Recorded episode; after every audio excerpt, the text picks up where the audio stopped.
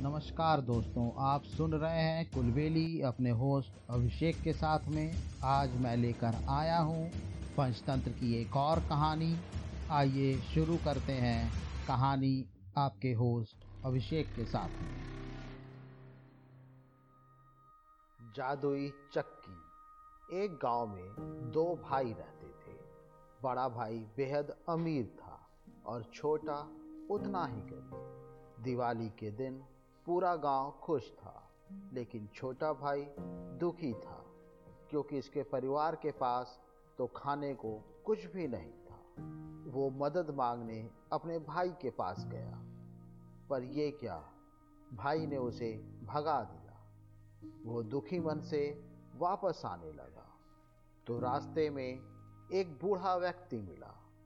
उसने कहा कि, इतने दुखी क्यों हो? आज तो दिवाली है। खुशियों का त्यौहार है।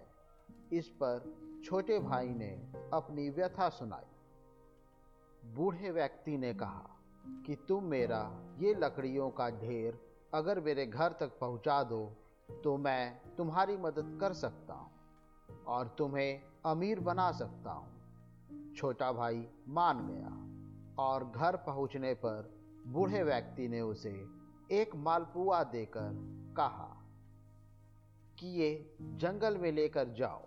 वहाँ तुम्हें तीन अजीब पेड़ दिखाई देंगे, जिसके पास एक चट्टान होगी। चट्टान के कोने में एक गुफा नज़र आएगी। उस गुफे में जाओगे तो तुम्हें तीन आदमी मिलेंगे।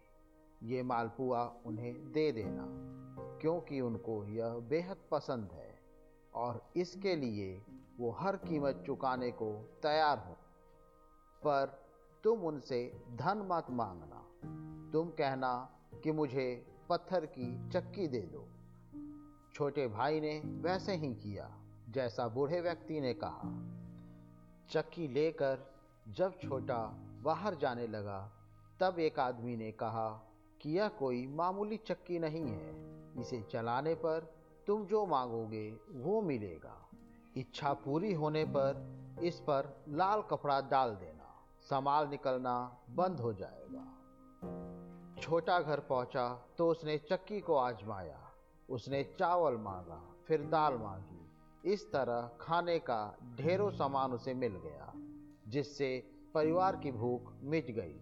लाल कपड़े से चक्की को ढककर वो चैन की नींद सो गई। चक्की से निकला जो भी सामान बचा, उसे वो अगले दिन बाज़ार जाकर बेच आया।